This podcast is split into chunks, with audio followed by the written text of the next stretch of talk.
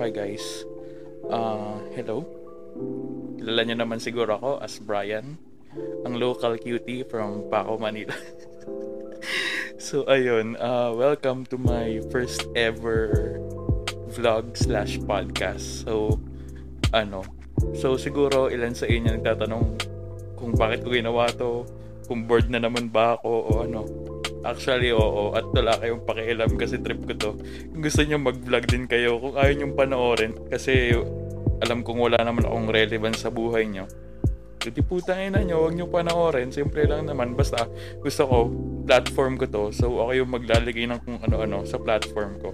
So, may silbi rin naman to kasi ito na lang yung natatanging way siguro para makapag uh, cope ako kasi pa, para ma-express yung feelings ko. Kasi ayun hindi naman laging nandyan yung mga friends natin palagi. May kanya-kanyang buhay din naman yung mga yan. So ito ako sa tapat ng webcam ko nagsasalita.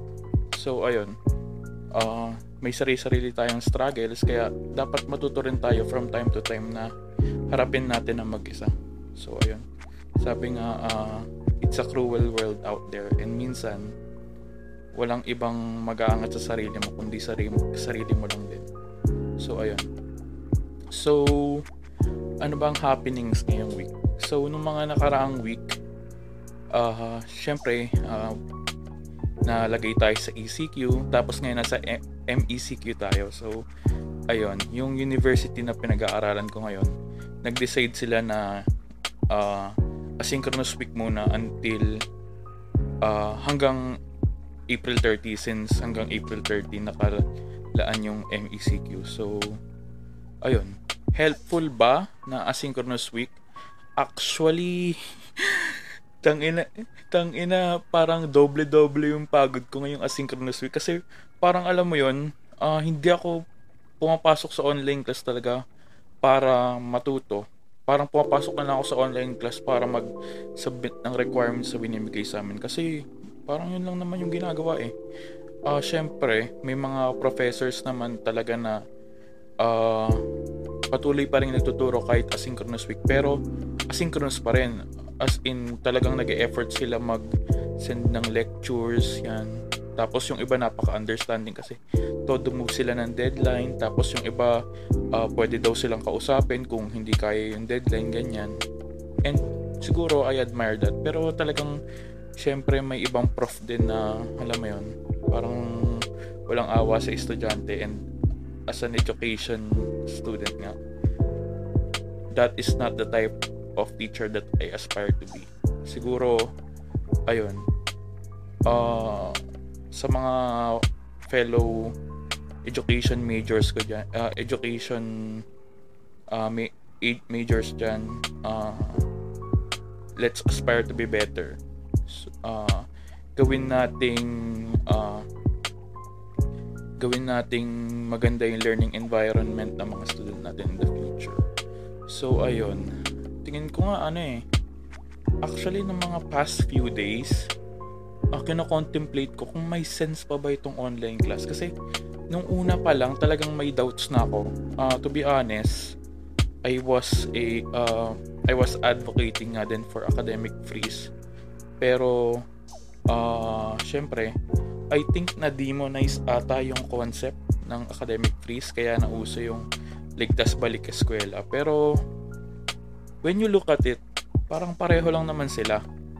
Ang academic freeze naman kasi hindi naman talaga siya naglalayo na isuspend yung school year for one school year. Siguro, ano lang, for a few months, two months, three months para mabigyan ng preparations yung students and teachers uh, for online class. And I think ang mistake is hindi nabigay yon kaya parang mukhang hindi ready ang educational system natin sa pag-adapt sa distance learning. So, ayun.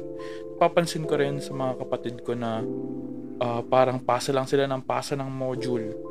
Hindi ko nga alam kung may natutunan sila eh. Mas nakakaawa yung mga ano eh, actually.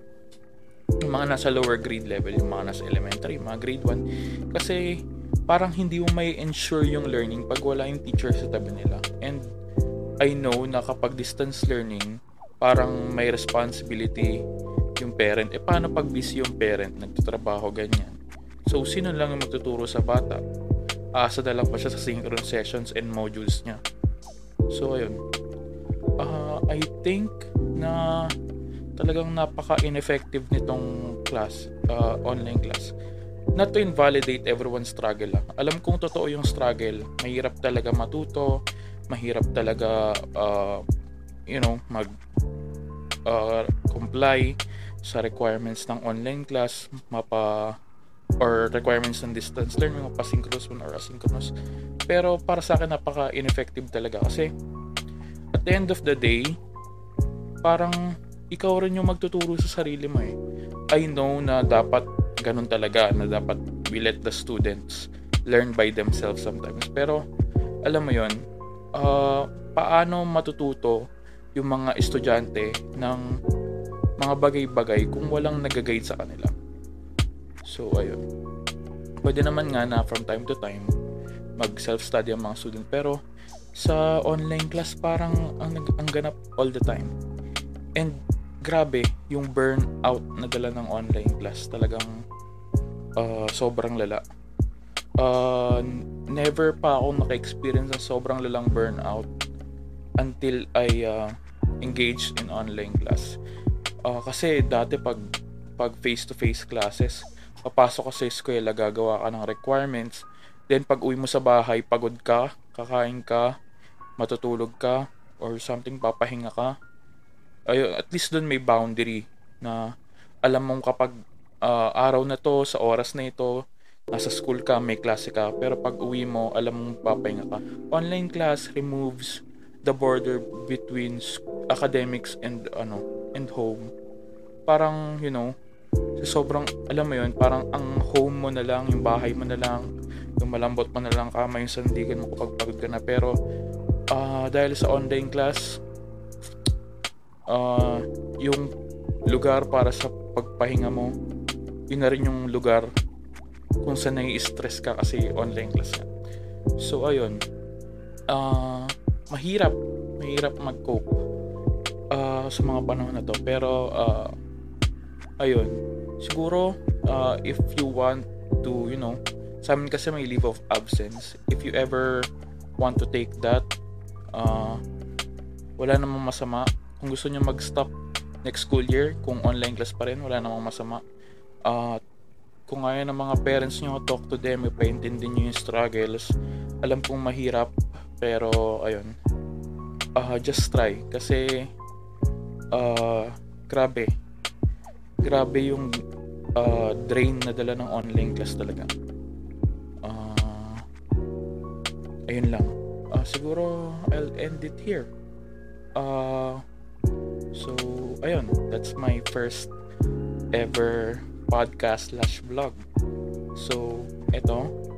Uh, uh, as I said, in these trying times, uh, let's help each other. Let's help each other and uh, look out for ourselves. Pahinga tayo kung pwede. Uh, set aside everything kahit for a few minutes and huminga na malalim. Uh, kung gusto mo umiyak, umiyak ka. Kung gusto mo matulog, matulog ka.